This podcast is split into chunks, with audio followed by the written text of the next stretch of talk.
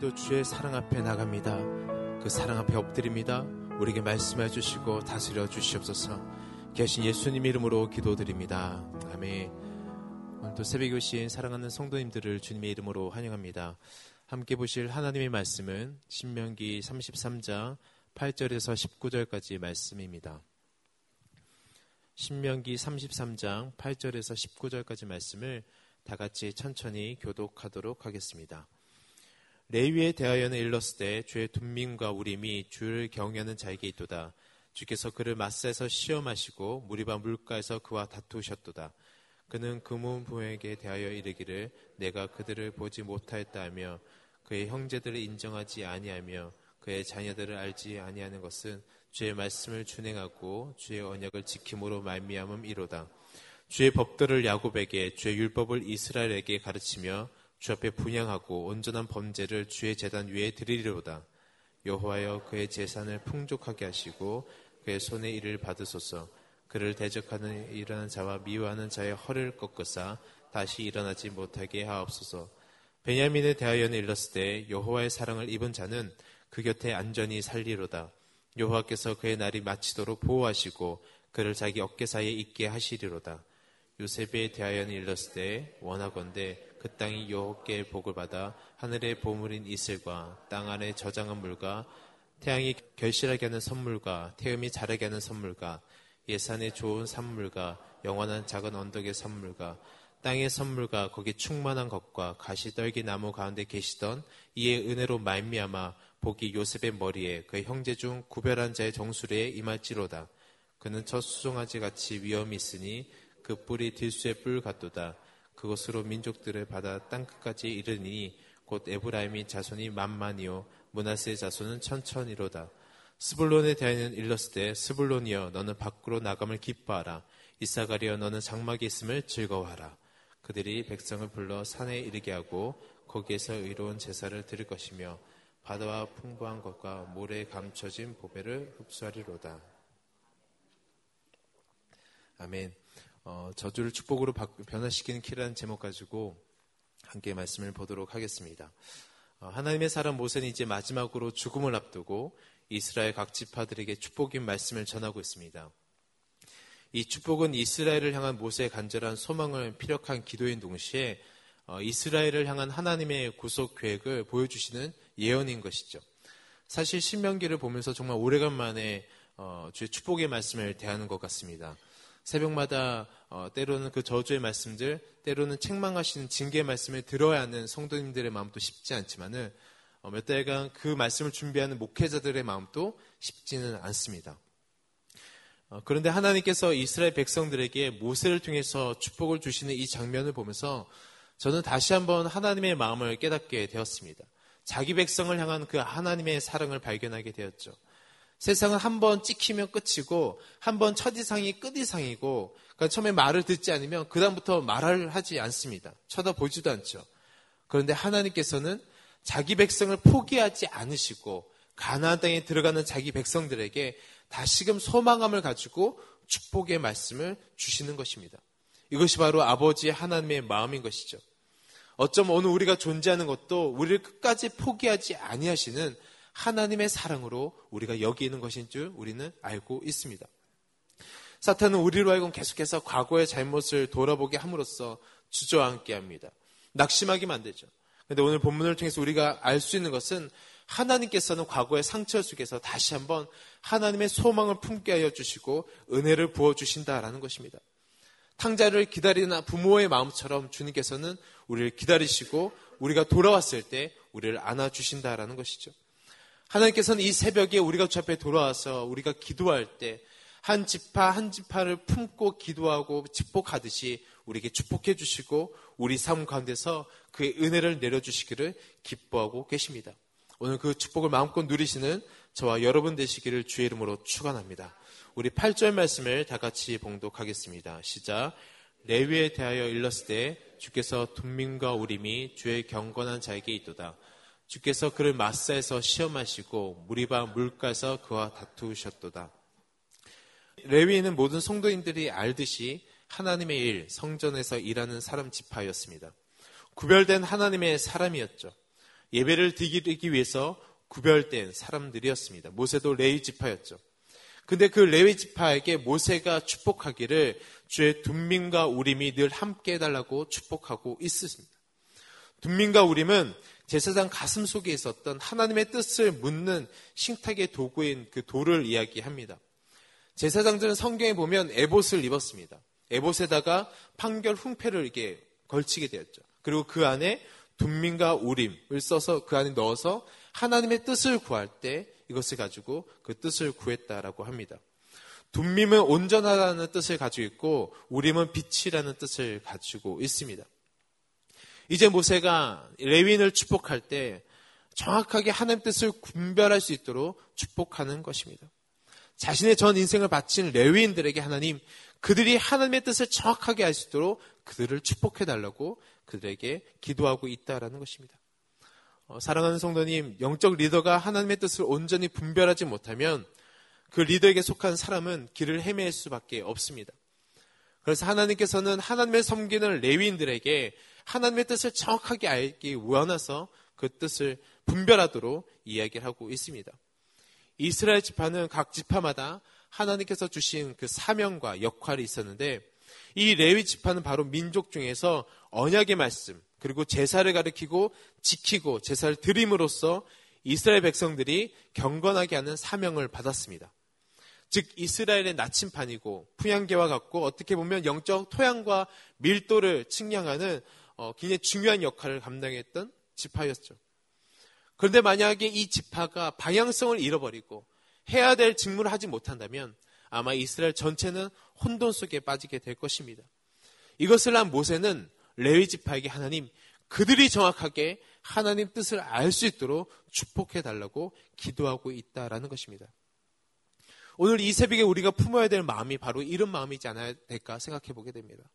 우리 마음속에 이 세상을 살아가면서 그 어떤 것을 품는 것이 아니라 오늘 모세가 레위인들 축복하는 것처럼 하나님 내 마음속에 둠민과 우림이 있어서 하나님의 온전한 뜻을 바라보고 빛 대신 주를 있도록 날 도와주시옵소서라는 기도하는 마음으로 우리가 오늘 또 살아가야 되는 것이죠.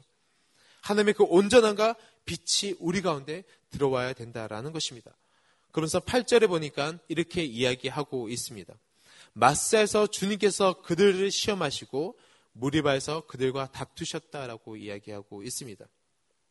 과거의 이야기를 하고 있습니다. 마사는 어떤 곳이냐면 출애굽기 17장 1절에서 7절까지 있었던 사건입니다. 광야길을 걸어갈 때 백성들이 마실 물이 없었습니다. 어, 그런데 이스라엘 백성들에게 주특기가 하나가 있었죠. 우리가 모두가 알듯이 이스라엘 백성의 주특기는 바로 불평이었습니다. 그들이 물이 없자 하나님 물이 없습니다라고 불평을 했습니다. 그때 하나님께서 모세에게 말씀하셨죠. 반석을 쳐서 물을 내라라고 말씀하십니다. 첫 번째는 반석을 쳐서 물을 내라고 말씀하시고 두 번째 무리바에 있었던 사건은 민수기 20장 1절에서 13절까지 말씀입니다. 신광야했을 때 백성이 똑같이 똑같이 불평을 합니다. 이때 하나님께서 말씀하셨습니다. 반석에게 명하여 물을 내라고 말씀하셨습니다. 똑같은 상황이었죠. 백성은 불평하고 어, 그들 앞에서 하나님께서 반석에게 명하여서 물을 내라고 이야기를 하고 있습니다. 그런데 모세가 화를 내면서 이스라엘 백성들에게 이 믿음 없는 백성들아 내가 언제까지 너희들에게 이렇게 해야 되겠냐 하면서 반석을 크게 두 번 치고 물을 냅니다. 이 사건으로 모세는 가나안 땅에 들어가지 못하게 되죠. 이것을 모세가 이야기하고 있습니다.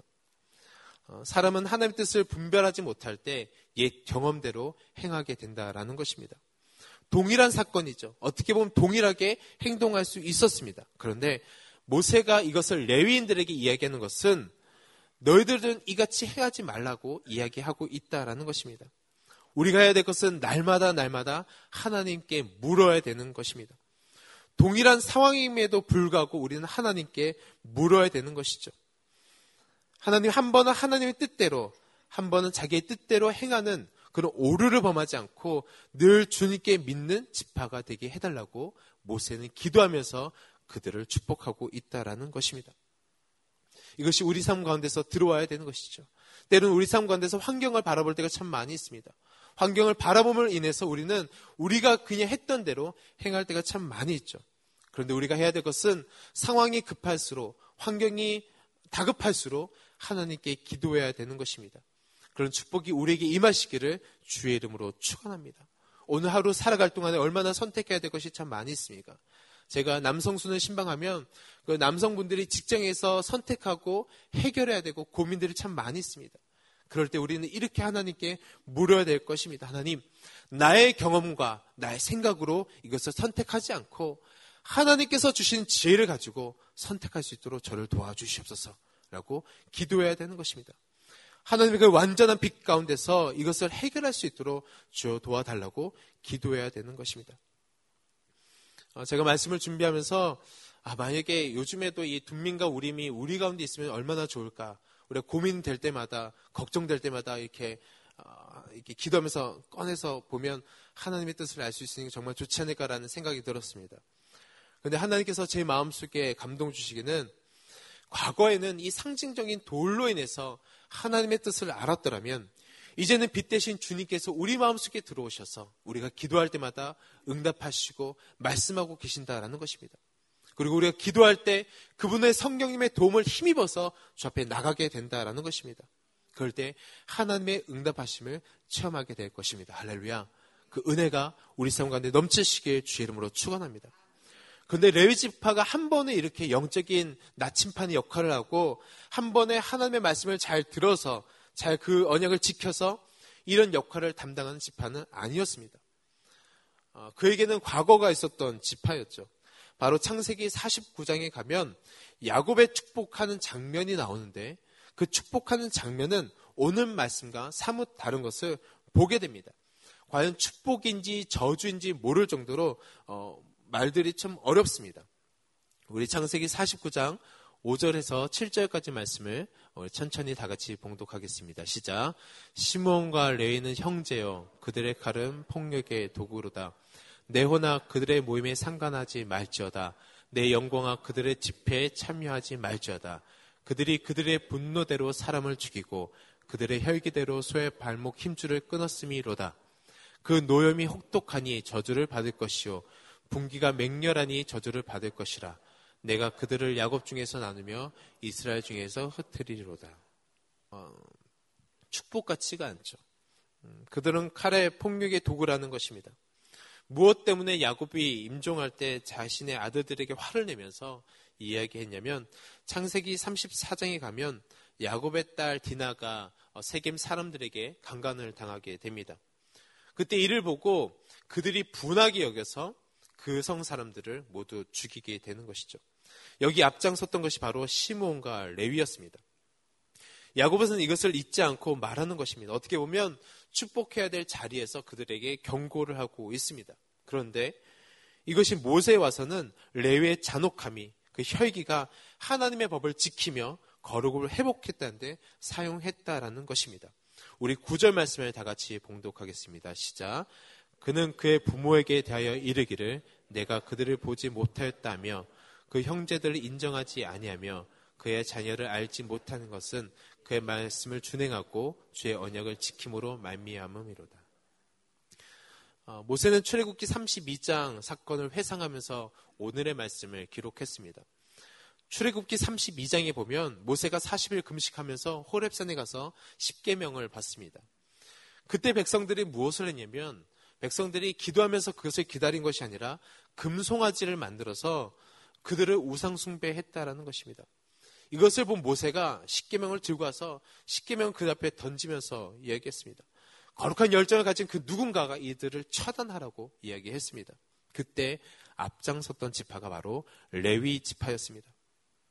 레위 지파가 이 더러운 일을 처단하고 금송아지 숭배하는 사람들을 처단했습니다. 그런데 그 속에 레위 지파 사람들도 있었고 그의 부모도 있었고 그의 자녀들도 있었을 것입니다. 그런데 그들이 하나님의 뜻을 먼저 받들고 처단했을 때 하나님의 거룩함이 회복하는 것을 보게 됩니다. 이것이 바로 레위 지파였습니다. 자신의 일생을 번제물로 바쳤을 때 자신의 그 어떤 것을 바라보지 않고 하나님의 거룩함을 바라봤던 지파였던 것이죠. 여러분, 부모님 무시하라는 것 아니고 형제 무시하라는 것도 아닙니다. 저 자녀를 무시하라는 것도 아닙니다. 세상에 부모님보다 소중한 존재가 없고 형제보다 중요한 존재가 없습니다. 처자식보다 사랑스러운 존재도 없죠. 우리나라 속담에 피는 물보다 진하다라는 속담이 있는 것처럼 핏줄은 굉장히 끈끈하고 정말 끊을 수 없는 관계입니다. 그런데 성경은 이야기하고 있습니다. 핏줄보다 중요한 것이 바로 하나님의 관계고 하나님의 그 거룩이라고 우리에게 말씀하고 있는 것이죠. 레위 지파는 그 어떤 지파보다 가족이 강했던 지파였습니다. 그래서 그는 동생 디나에게 일어난 사건을 자신의 일처럼 생각하고 그들을 처단했던 것이죠. 그런데 그들이 하나님께 잡히자, 그 열정이 하나님께 잡히자, 그 혈기가 하나님께 잡히자, 그들은 죄 거룩을 위해서 칼을 들었던 지파가 되었던 것입니다. 가슴 아픈 일이었죠. 자기 형제를, 자기의 가족을 칼로 처단하는 것 어려운 일이었죠. 그런데 그가 그 열정이 하나님께 잡히자 그는 하나님의 거룩을 회복하는 지파가 됐던 것입니다. 나의 뜻대로 행할 때는 사고를 치지만 하나님의 뜻대로 하나님께 붙잡힌 바 되면 역사의 주인공이 되는 것입니다.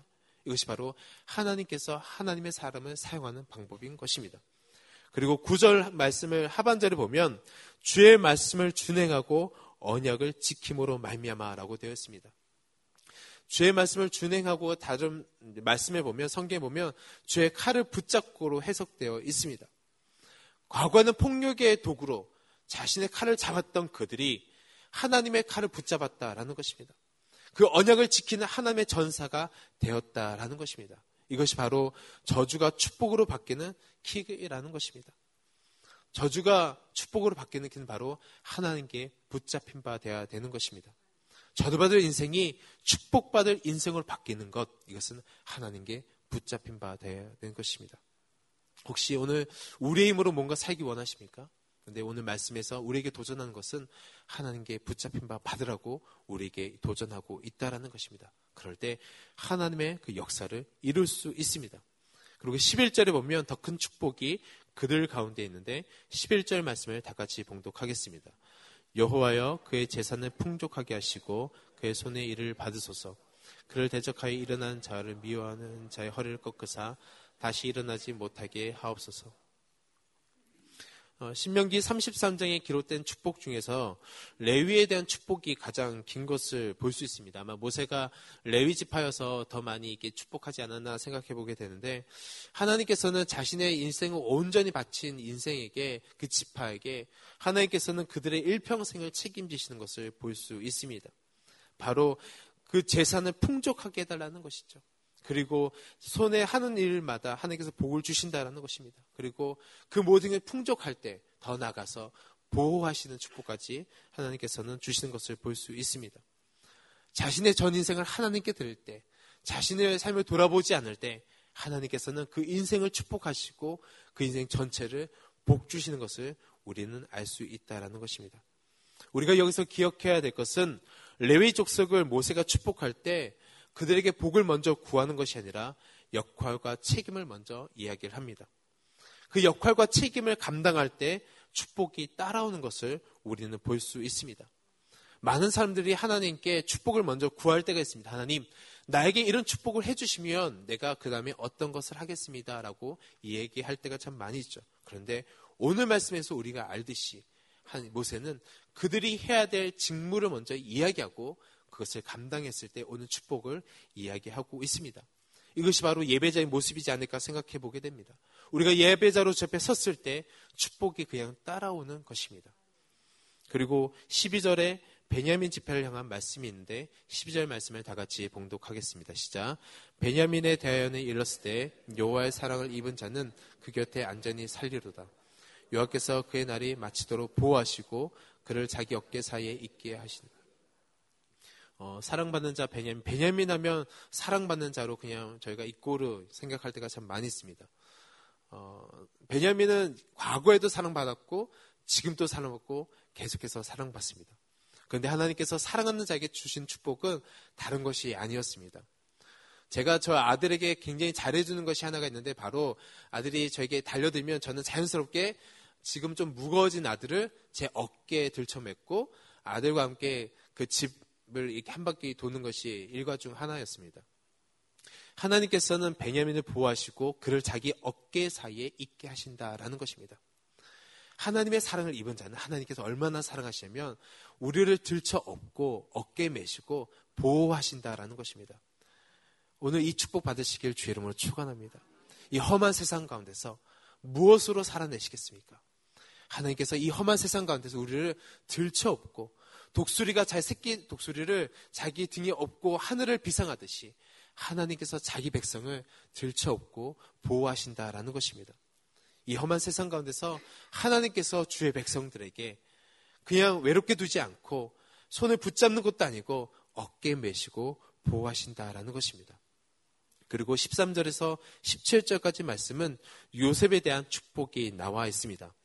요셉에 대한 축복에서 우리가 발견할 수 있는 것이 있는데 어, 볼펜이 있으면 볼펜으로 동그라미 치시면서 한번 따라오시면 좋을 것 같습니다. 13절에 보니까 하늘의 보아인 이슬, 14절에 태양이 결실하게 하는 선물, 태음이 자르게 하는 선물, 15절에 영원한 작은 언덕의 선물, 16절에 땅의 선물, 즉 요셉을 축복할 때 17절을 빼고는 매 절마다 이 선물이란 말이 등장하고 있습니다.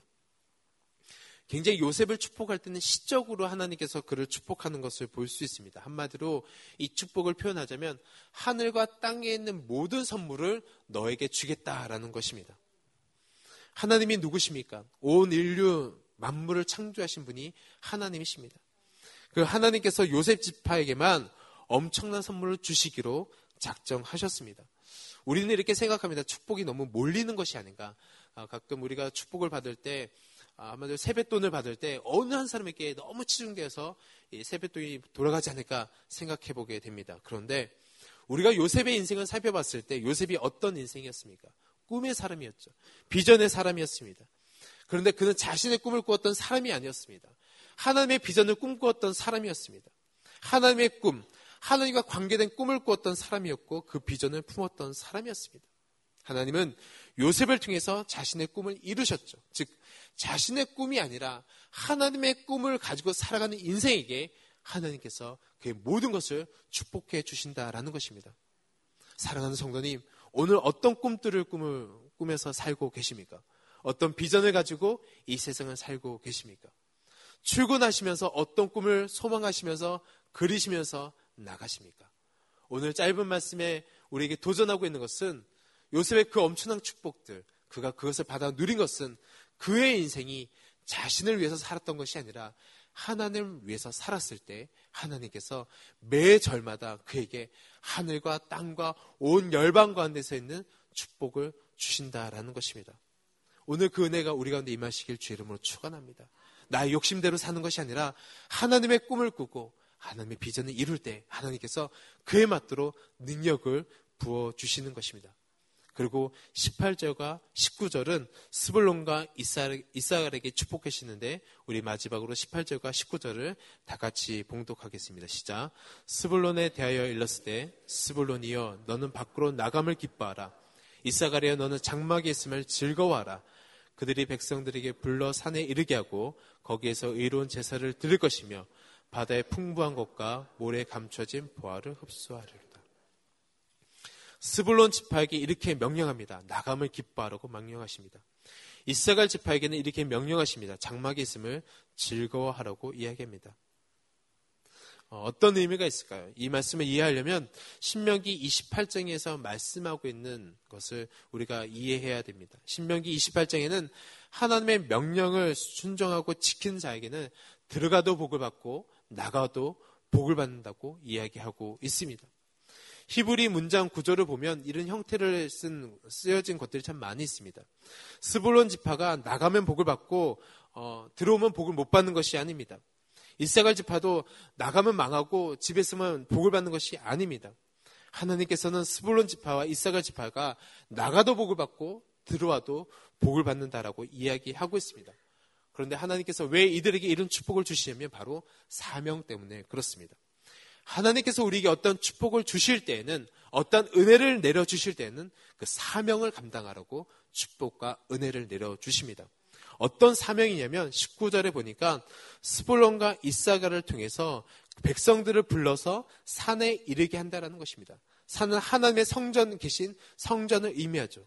그리고 그곳에서 의로운 제사를 드리게 한다라는 것입니다. 한마디로 열방을 하나님께 몰려와서 예배를 드리게 하는 사명이 있다라는 것입니다.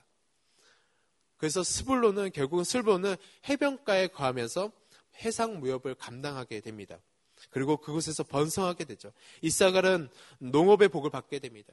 그곳에 만나는 사람들에게 하나님께로 돌아오게 하는 축복의 통로가 되는 것이죠. 하나님께서는 그를 위해서 이들에게 복을 내려 주시는 것입니다. 말씀을 정리하도록 하겠습니다.